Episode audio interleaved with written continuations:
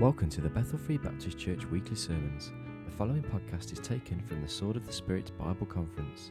This is the evening session of Sunday, the 15th of February 2009, entitled Making the Rest of Your Life the Best of Your Life. And the Bible reading is taken from Philippians chapter 3, verses 13 and 14. Here's Brother Brian Beaver. Tonight, I want to be as concise as I can be and kind of just kind of um, um, piggyback on what I started this morning. I want you to turn to Philippians chapter number 3. Philippians chapter number 3, I want you to look at verse 13. Verses 13 and 14, a very familiar passage uh, of Scripture. Of course, book Philippians is probably one of my favorite books of the New Testament. Of course, the Apostle Paul's the author, and uh, under the inspiration of the Holy Spirit, and one of the most power, action packed books that you'll ever find. Of course, Paul is imprisoned in Rome. He's writing back to the church at Philippi. Of course, we know that the theme of the book is joy. And, uh, you know, folks, that ought to be the flag that flies over our heart. Uh, just like when the Queen of England, I gave an illustration last night in the nursing home. When the Queen of England is at Buckingham Palace, they fly the flag over Buckingham Palace. Well, joy ought to be the flag over our life when Jesus is in, in residence. And so, what we need to do is we need to realize how much we have to be thankful for. But I don't want to preach about joy tonight. I don't want to preach about this, this title making the rest of your life the best of your life. Making the rest of your life the best of your life. Look at our text, uh, Philippians chapter number 3, and look at verse number 13. It says, Brethren, I like that word. Don't you? I like the brethren. I like to be around God's people. Man, it nothing nothing thrills me more to get around God's people and just start bragging on Jesus and thinking about what He's done in our lives. And I'm so thankful. I, am going to tell you tonight. I'm thank. I'm so thankful. And Paul made this mention in about almost half of his uh, epistles that he wrote to the church, he almost started every one of them, Romani, this way. He said, I thank my God through Jesus Christ. I'm thankful for Jesus Christ tonight, amen? But I'm also thankful for the brethren. I'm thankful that we've got a, a common bond, that most of us in here come from all different types of backgrounds, all sorts of different uh, nationalities and ethnic groups. But thank God there ain't but one race, and that's the human race, amen? Red, yet red, yellow, black, and white, all are precious in His sight. God, God loves the little children of the world. Paul says, brethren. Now he's speaking specifically to the people that are redeemed in this church. And listen, uh, not all the Bible was written to us, but thank God all of it is for us. And Paul says, under the inspiration of the Holy Spirit, brethren, I count not myself to have apprehended. Now, that's an intriguing statement when you think about who Paul was. Paul was a man who was a, he could have, Pharisee, he was a Hebrew of the Hebrews. He was a zealous man, a fervent man when he persecuted the church. He was a, listen, he was a Jew. He was a Roman citizen, but yet he said, I am what I am by the grace of God. And you know what? That's all I am tonight. And folks, Paul said, I count not myself to have apprehended. I'm not some big shot, he said, Brother Brian, that I have arrived. He said, but this one thing I do. Listen to it. This one thing I do, forgetting those things which are behind and reaching forth unto those things which are before, I press toward the mark for the prize of the high calling of God in Christ Jesus. How many of you in here, I got it, how many of you in here want to make the rest of your life the best of your life? You can start tonight doing that. Now, before I preach, let's go to the throne of grace and ask His blessing upon it. Lord Jesus, I thank you tonight for your goodness. Lord, I pray in Jesus' name that you would do a work tonight that we'd have to stand back in utter amazement and say, Lord, to God be the glory, great things you've done. Lord, speak to hearts, I pray, and move us out of a place of complacency and on to a higher calling, and that is for the prize of the high calling of God in Christ Jesus. And Lord, help us to make the rest of our life tonight the best of our life. And we'll love you and praise you for what you do in our lives because we ask it in Jesus' name. Amen. Now, folks, you've got to realize something. Paul was a man who said, Brethren, I don't count myself to have apprehended. Now, listen, folks. He was, listen, he was encouraged and thankful and excited about his position in Christ, but he wasn't that excited about his progression for Christ and with Christ. Folks, he was, listen, he was sanctified, but he wasn't satisfied. He was, listen, he said, I, I'm appreciative and I'm thrilled about status, but not about my service. And let me tell you something, folks. If Paul could say, I don't count myself to have apprehended, and God wasn't done with him, thank God I know he ain't done with me. Here's a man who wrote half the New Testament, but yet he said, Brethren, I'm not some big shot. Now, folks, he's writing this from a jail cell. Now, I want you to think about this book with me. Turn back to chapter number 1 and look at verse 6. I want to show you something very quickly. There is something about the mind. We have to make a conscious decision about how we think and who we are in Jesus Christ. There are two powerful words in the Christian life, and it's these words in you. Do you realize that the same Spirit, the same Spirit, Chris, that raised Jesus from the dead lives within you as a believer? That ought to make you shout just on general principle. That ought to make you just go, Hallelujah. The same Spirit that raised Jesus Christ from the dead lives in me. And, folks, I'm here to tell you, you've got to change your thinking around. Some of you get down in the dumps because you think, woe is me. I don't have this. I don't have these gifts. Well, get your thumb out of your mouth, stand up, square your shoulders, and say, Jesus, I want to serve you. You're welcome. Some of you hear me say it a lot this week. Some of you don't like you, you like you like that a whole lot. You know what? Here's my point tonight. We've got to get our thinking in line with the way Jesus thinks. That's why Paul said in this in this book, let this mind be in you, which was also in Christ. You've got to, listen, you've got to change your thinking around. I call it stinking thinking, all right? Some of us got too much stinking thinking, all right? Our thinking stinks. And we've got to change that. I want you to look, look at what Paul says in chapter number one. He says you got to have confident thinking. Look at verse number six. Chapter number one, verse six. He says, being confident of this very thing. Now I want you to listen to me. He says, being confident of this very thing, that he which hath begun, Brother Peter, a work in you shall perform it and will perform it until the day of Jesus Christ. Matter of fact, ladies and gentlemen, I know that God has not done with me and he's not done with you because he said, the work I started in you, he said it's my job to finish it until the day of Jesus Christ. So, folks, we got to change our thinking around. We got to have confident thinking. But look at chapter number 2, verse 1. chapter number 2, verse number 1. Excuse me, I got a frog in my throat and he's got his legs crossed. Excuse me. Chapter number two, look at verse number one. Now I got to move fast tonight because we ain't got a lot of time. We got we got tea and biscuits back there ready. It says, if if there be therefore any consolation in Christ, if any fellowship of love, if any excuse me, if any fellowship uh, uh, of comfort of love, if any fellowship of the Spirit, if any bowels and mercies, he said, fulfill you my joy, that you be like minded. Here's that talking about the mind, the thinking again. Let you be like minded, having the same love, being of one accord, of one mind. Let nothing be done through strife or vainglory, but in lowliness of mind, let each esteem other better than themselves. By the way, this Christian life ain't about you. Did you hear me? I want all of you looking to white. I want to look in the whites of yours. You look in the red of mine. Okay. I ain't had a whole lot of sleep. This life that you live for Jesus Christ ain't about you. It says, let each esteem other better than themselves. Look not every man, look at the next verse. Look not every man on his own things, Brother Neil, but everything, every man also on the things of others. And then he goes into that great dissertation, that great passage where he says, let this mind be in you, which was also in Christ Jesus, who being in the form of God, he was the very essence of God who being in the form of God, Jesus didn't think it robbery to be equal with God. He didn't think his equality with God something to grasp a hold of and hold on to. No, he laid it aside, came to earth, and made himself of no reputation, took upon him the form of a servant, and was made in the likeness of men. And being found in fashion as a man, it says that our God humbled himself. Now, you know what one of the key ingredients to failing in the Christian life is a th- five letter word called P R I D E if Jesus Christ humbled, it literally means this, Brother Brian. He humiliated himself to come to earth and put on a robe of flesh. The God of creation humbled himself and came to earth so he'd know what we went through. Then I like this passage at the latter part of it. It says, Wherefore God hath also highly exalted him. You know, he humbled himself. He hung on a cross. And listen, he even endured the cross. He went to that cross for us. He didn't swoon. He didn't pass out. He physically died, was put in the grave, rose again the third day, and he sits at the right hand of God to make intercession for you. God's praying for you tonight. Hello? But I'm glad that that one that sat at the right hand of God, he said, Wherefore? He said, You know what? He said this. I want you to look at verse number 8. Look at verse number 9. Wherefore God hath also highly exalted him and given him a name which is above every name that at the name of Jesus, you know what?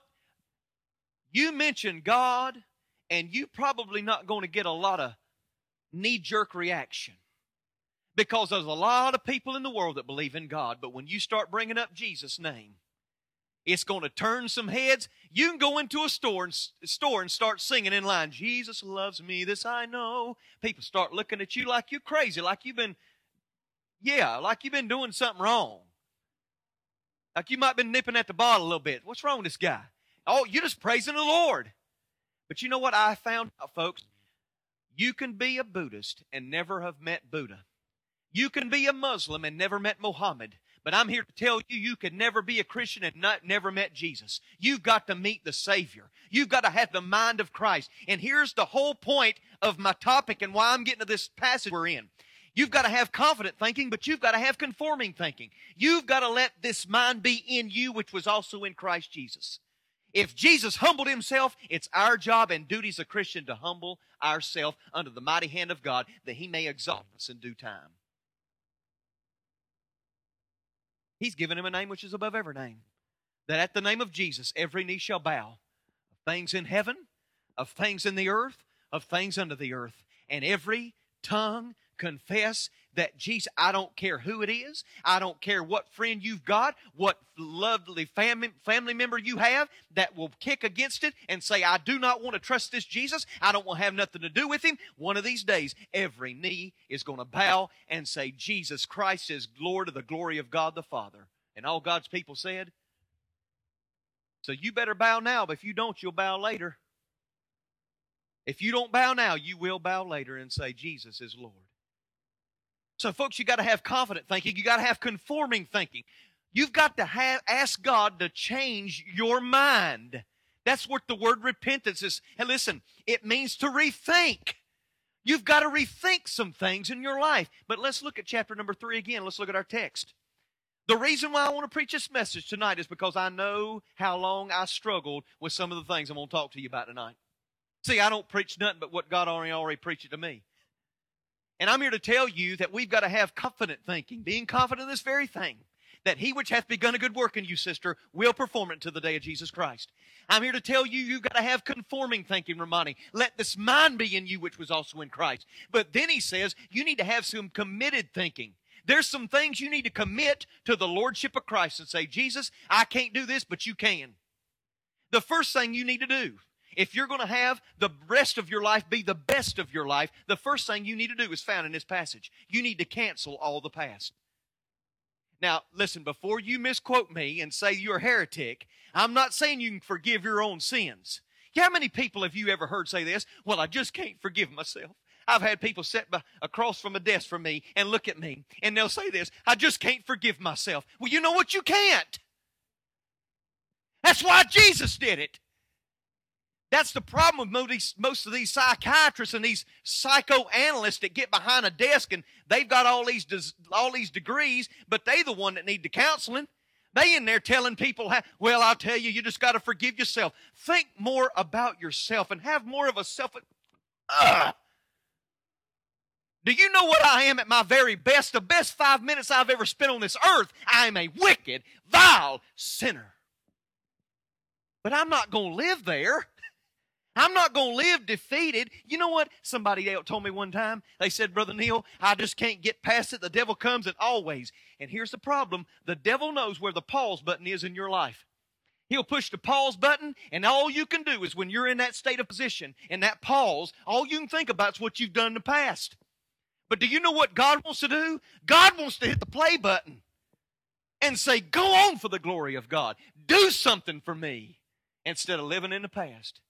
Andrew, I get so many people, and I used to do it myself. Oh, I tell you what, the devil brings up my past. You know what you ought to do when the devil brings up your past? You go and say, Devil, let me remind you of your future. You are going to be bound and cast into an eternal bottomless pit for a thousand years. And then after that, that's just temporary. You're going to be cast forever in the lake of fire. Hello. God bless you. That's what you ought to say to him. Back at you, buddy. Now, I'm not telling you to pick a fight with the devil because I'm going to tell you who's going to win. He knows that chink in your armor. He knows that weakness in your life that nobody else knows, but he does because he's your enemy. God's not your enemy. He loves you. He loves you. So, folks, you've got to cancel your past. You say, Preacher, what do you mean? Folks, we know that God's sovereign. He can't forget nothing. God does not have amnesia, by the way. God hadn't forgot anything. So God knows us. But yet, you know what He does when He looks at me? He says, Brian, I don't see in you sin. He says, I see you in my Son. Hallelujah. I like it. Son, I'm going to get excited here in a minute. Y'all think I just got excited. I'm here to tell you that God looks me and He says, I don't see you sin, Andy. I see in my Son. And that's the way He sees you. Listen, folks, you're somebody in Jesus Christ. God did not save you for you to sit on the bench or be on the sideline. He saved you to get in the game and do something. Now, folks, I know how hard it is. We get hurt, get our feelings hurt. Somebody says something, and it may rub us the wrong way. Listen to me. Do you understand what Jesus went through? When you, listen, when you go through those testings, when you go through those tough times, remember what Jesus did for you. And he hung on a cross. He took a scourging with a cat of nine tails that they say was unlimited. There wasn't 39 stripes. It was unlimited. It was under Roman dictatorship and under Roman law, and they were unlimited in their beating of Jesus Christ. His back looked like hamburger meat. He was, listen, his visage, his facial features were so marred that he didn't even was recognizable as a man. But the Lamb of God went to the cross, and as a lamb for shears his dummy, opened not his mouth. He laid his life down willingly for you and for me. So, folks, we got to have some committed thinking. The first thing you got to do is you got to com- you got to cancel all your past. You can't forgive yourself; it's the truth. But Jesus did, and all you've got to do is listen, live in the finished work of Calvary. And so Jesus paid it all. All to him I owe. Sin had left a crimson stain, but he washed it white as snow. You got to have all your past guilt canceled. All the past guilt. But not only that, but you got to have all your past grudges canceled. Now, I'm getting ready to meddle right now. All right? So just hold on. Most of you in this room, you know what? You've been hurt before. And you know what? You got past grudges. There's some bitterness you're holding on to. And you know what? You need to cancel all your past guilt, but not only that, but all your past grudges. All of your past grudges. You think about a man by the name of Joseph. Listen to me. Joseph's brothers hated his guts. Joseph was thrown into a pit, left for dead. They found him, sold him, went into Egypt. He was put in bondage, was made one of the biggest guys on the campus, if you will. And then his uh, his leader, his Potiphar, his wife, uh, accused him of something he never did. He was put in jail for 11 years, unjustly, by the way. He could have gotten angry, but let me tell you something, folks. Through all of that, God was, listen, God was molding a man and making a man out of somebody that could be a great leader. And he went from the prison to prime minister in one day. And do you know what? When he got married, he had children. You know what the first child he had, the first son he had, you know what his name was? Manasseh. You know what Manasseh means, Chris? It means to forget. Hallelujah. Do you know what he had a second son? His name was Ephraim. You know what Ephraim means, Pastor? It means fruitful. And I'm here to tell you, look me right in the whites of my eyes. You'll never be fruitful until you become forgetful. Some of you in here are holding on to things you will not forget. And you know what? There was a woman named Leslie Campolo, uh, Brother Peter. She had every right to be bitter and angry and hold a grudge. She was literally left for dead on the streets of Manhattan, New York, New, uh, United States of America. She was raped. They took her purse. They left her for dead. The three men that left her thought she would never live. Guess what she did?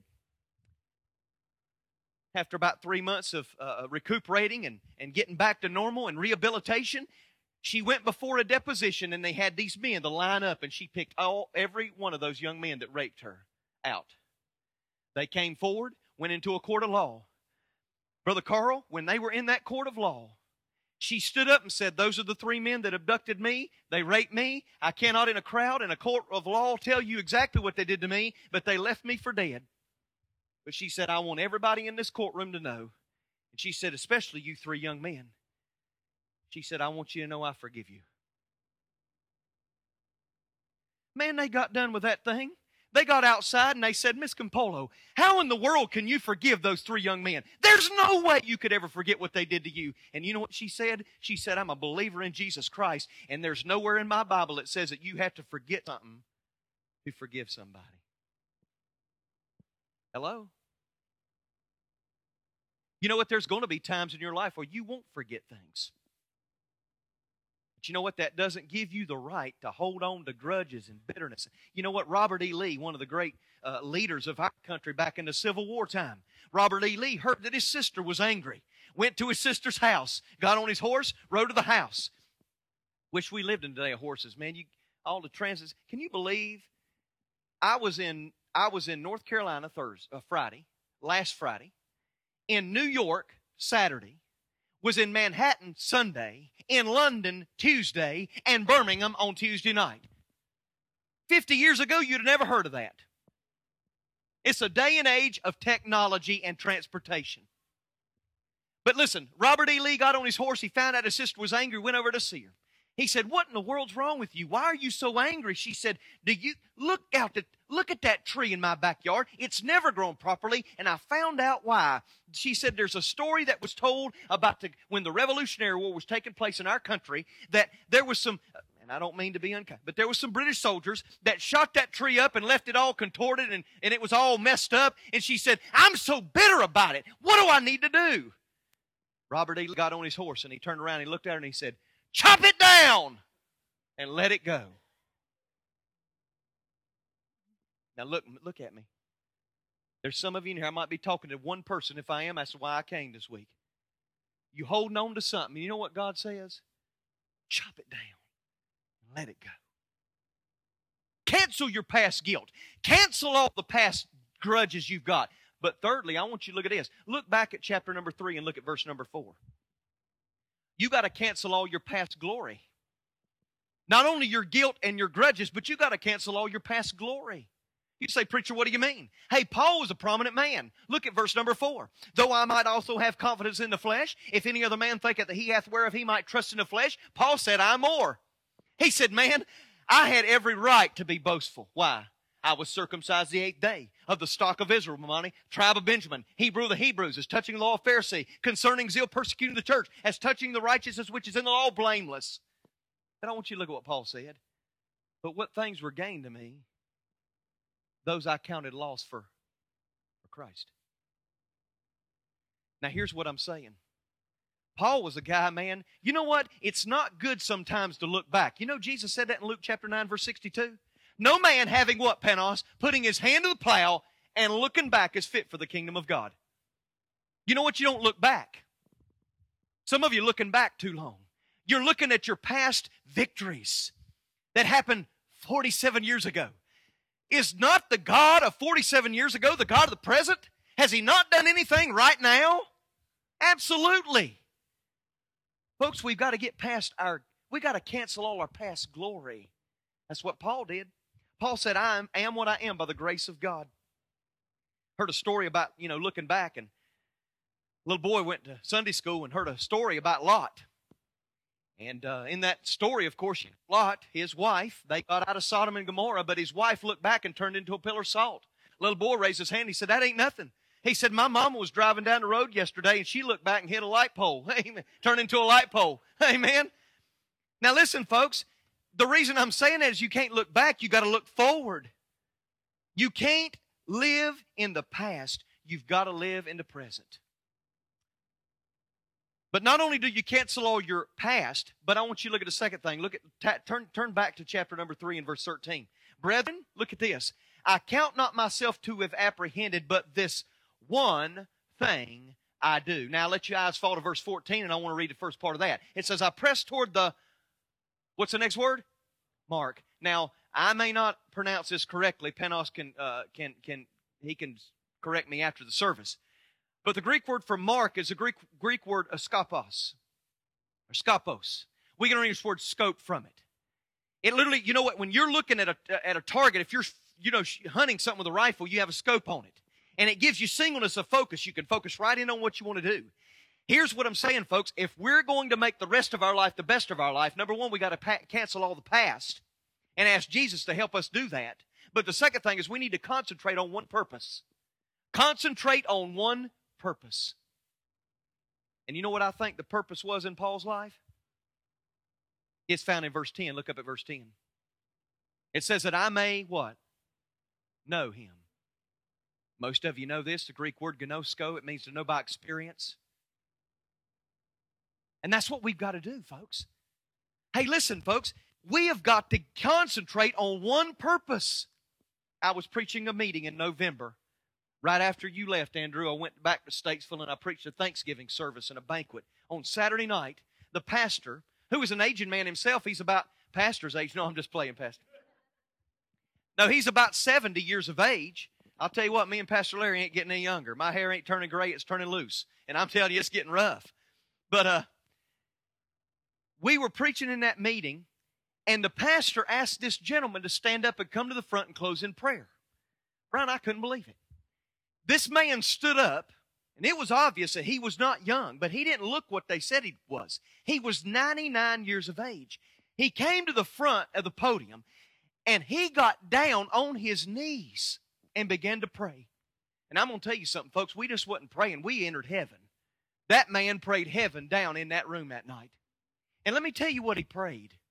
He was up there going, "Oh God, I just got done preaching. You know, I just poured my heart out to people. Thought, wow, you know, this is this is great, man. People had raised their hand, making decisions, and then this guy gets up, and I'm going to tell you what, I felt like an ant because he got down on his knees as a 99 year old man, and he said, "Oh God," he said, "Please forgive me."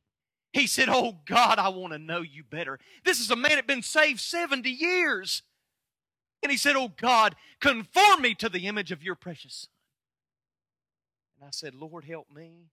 If a 99 year old man that's been saved 70 years wants to be more like his Savior, I ought to want to be too. And you know what I think, Brother Peter? We got to get to the point to where we concentrate on one purpose. Paul said, This one thing I do. He didn't say these 10 things to dabble at. He said, There's one thing in my life and one thing only that I do, and that is to concentrate, to focus, to uh, skopos, to focus on the one area that I'm supposed to. You know what it is? That I may know Him. Look at how we ought to know Him. We ought to know Him by the power of His resurrection. You know what, folks? I think a lot of us in here know the fact of the resurrection. We don't know the force of the resurrection. We know the fact that Jesus rose from the dead, but we don't apply the force of it to our lives.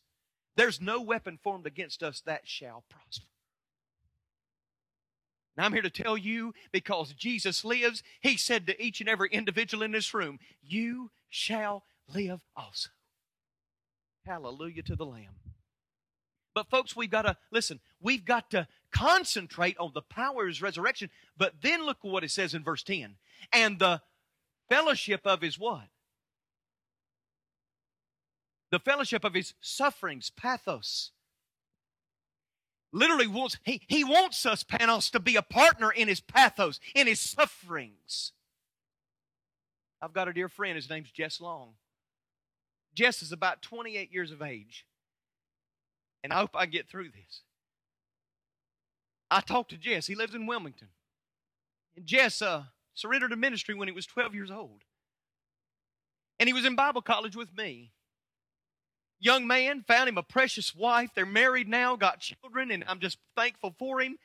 But about eight years ago, Brother Brian, he came up to he came up to me and said, I want you to pray for me. He said, I'm starting to feel aches and pains in my left side. And he said, I, I just can't sleep. He said, I can't I can't never get any rest. And went to the doctor, and Malcolm, after a series of tests they ran on him, they found out he had multiple sclerosis.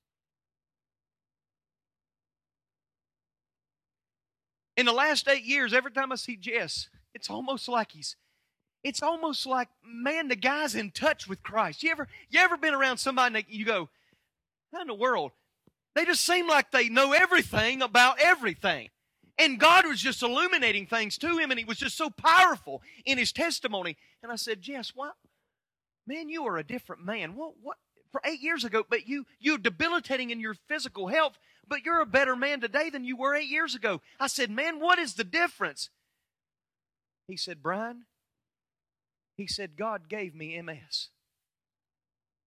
And he said, My disease drove me to Jesus. My disease drove me to Christ.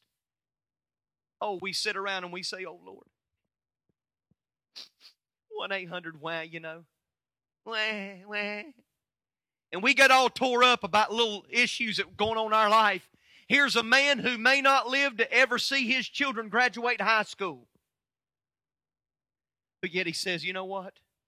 My relationship and my love for Jesus Christ is greater today than it was eight years ago when God gave me multiple sclerosis for a reason. It drove me to my Savior. Folks, God wants us to know by experience, Gnosko wants to have us to know the power of His resurrection. But we can't know the power of His resurrection without the fellowship of His sufferings, the pathos, that, that, in, that, that affliction sometimes God puts on us. But, folks, I want you to see something else. I want you to look down at the latter part of verse number 14. See, to know God by experience is something more than just knowing Him by proximity. To know Him by experience, Peter, that means you got to go through some things. Let me give you a good definition of experience. Ladies washing dishes one night. And Miss Janie will get a kick out of this. She's always done it. It like every time I see her when we're at the house, she's either washing dishes or washing clothes, you know. But she's downstairs washing dishes. A lady hears her children upstairs fighting, and one of them screaming. She goes upstairs, and a little four year old girl, her daughter, has a hold of the eight year old brother's hair and pulling it to beat the band, just pulling it out. And he's screaming, and she gets him off of she gets him off of him, and she says, "Honey, you can't do that." And she says, "Darling," she looks at the boy and says, "She just don't know what she's doing. It's okay, just please. She don't know what she's doing." So she leaves him alone. She walks downstairs. About five seconds goes by, and she hears a blood curdling scream. She runs upstairs, and the eight-year-old boy's got the four-year-old daughter's hair, and she he's pulling it, and he says, uh, "She knows now, Mama, what it is." Now that's experience, okay? She knows what she's doing. She knows what I'm doing now. Folks, that's we've got to experience Christ on a first-hand basis. You ain't going to get to heaven, by the way. You ain't going to get to heaven on your mama's testimony. You're not going to get to heaven because your church membership or what your mom or daddy did for Jesus years ago. You're going to have to make it a personal relationship between you and Him. And you've got to cancel the past. You've got to concentrate on one purpose. But thirdly, and I'm done, You've got to do this. You've got to compete for the prize. Look at verse number 14. I'm done. You've got to compete for the prize. Look at verse 14. It says, I press. Agonizomai. I, I'm literally striving. I'm, I'm gutting it out for the prize of the high calling of God in Christ Jesus. You got to compete for the prize. I'll finish with this. Some of you in here may have may remember him. Pastor Philip Voss came here with Eddie Paul years ago with a, a graduating class from Tabernacle Christian School. He's a dear friend of Pastor Larry and myself, and he's not here anymore. He's been graduated. He's been promoted. He's in heaven today. But you know, I'll never forget. You know, Pastor Voss in the last years of his life, he was he had uh, three hematomas on his brain. They gave him probably about four months to live, and that was three years ago. Pastor Voss got everything in line. He had a successor. He, he had all this stuff. He resigned his church. He said, I want somebody to come in, take over the ministry. I don't want to be a stumbling block. I want it to keep going for Jesus Christ. I don't want the people to focus on me. I want them to focus on my Savior. But Pastor Voss was a man who had every right, every right to say, I'm going to back off a little bit. I don't feel good. I watched Pastor Voss, Brother Larry, when we were back in Hickory going to church there when we were living in your house. I was going to Tabernacle, and I remember Pastor Voss was so sick he couldn't even stand up, but he would be up there preaching, had a chair sitting right beside the pulpit.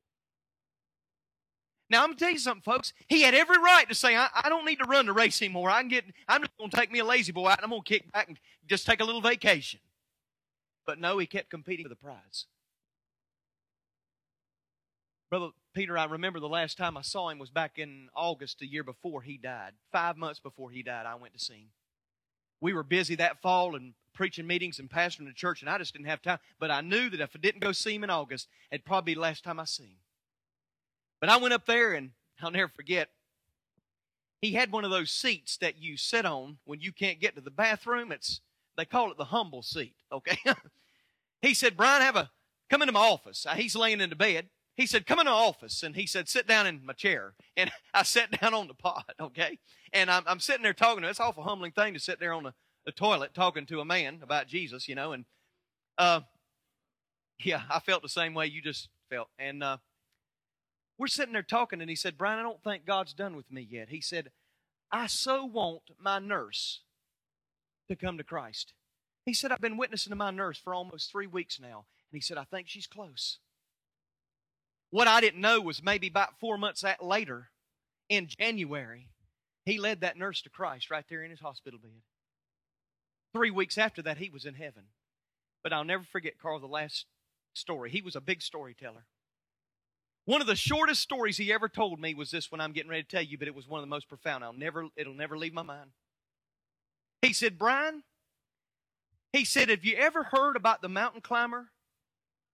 The mountain climber that died? I said, No. What about him? He said he died climbing. That's all he said. He died climbing. Do you know what Paul said at the last of his life?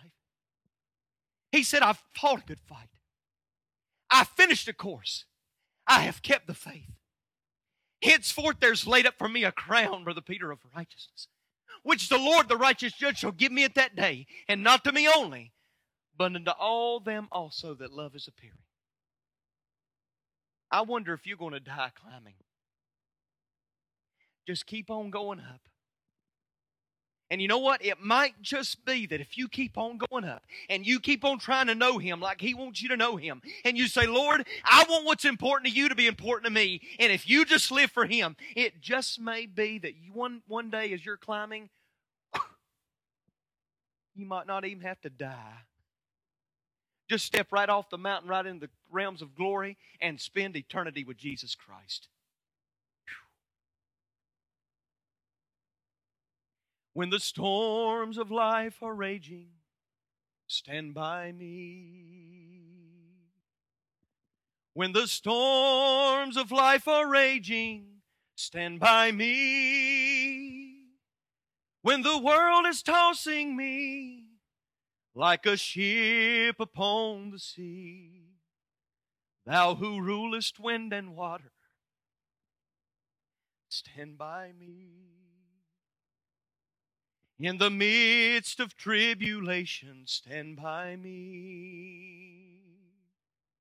In the midst of tribulation, stand by me.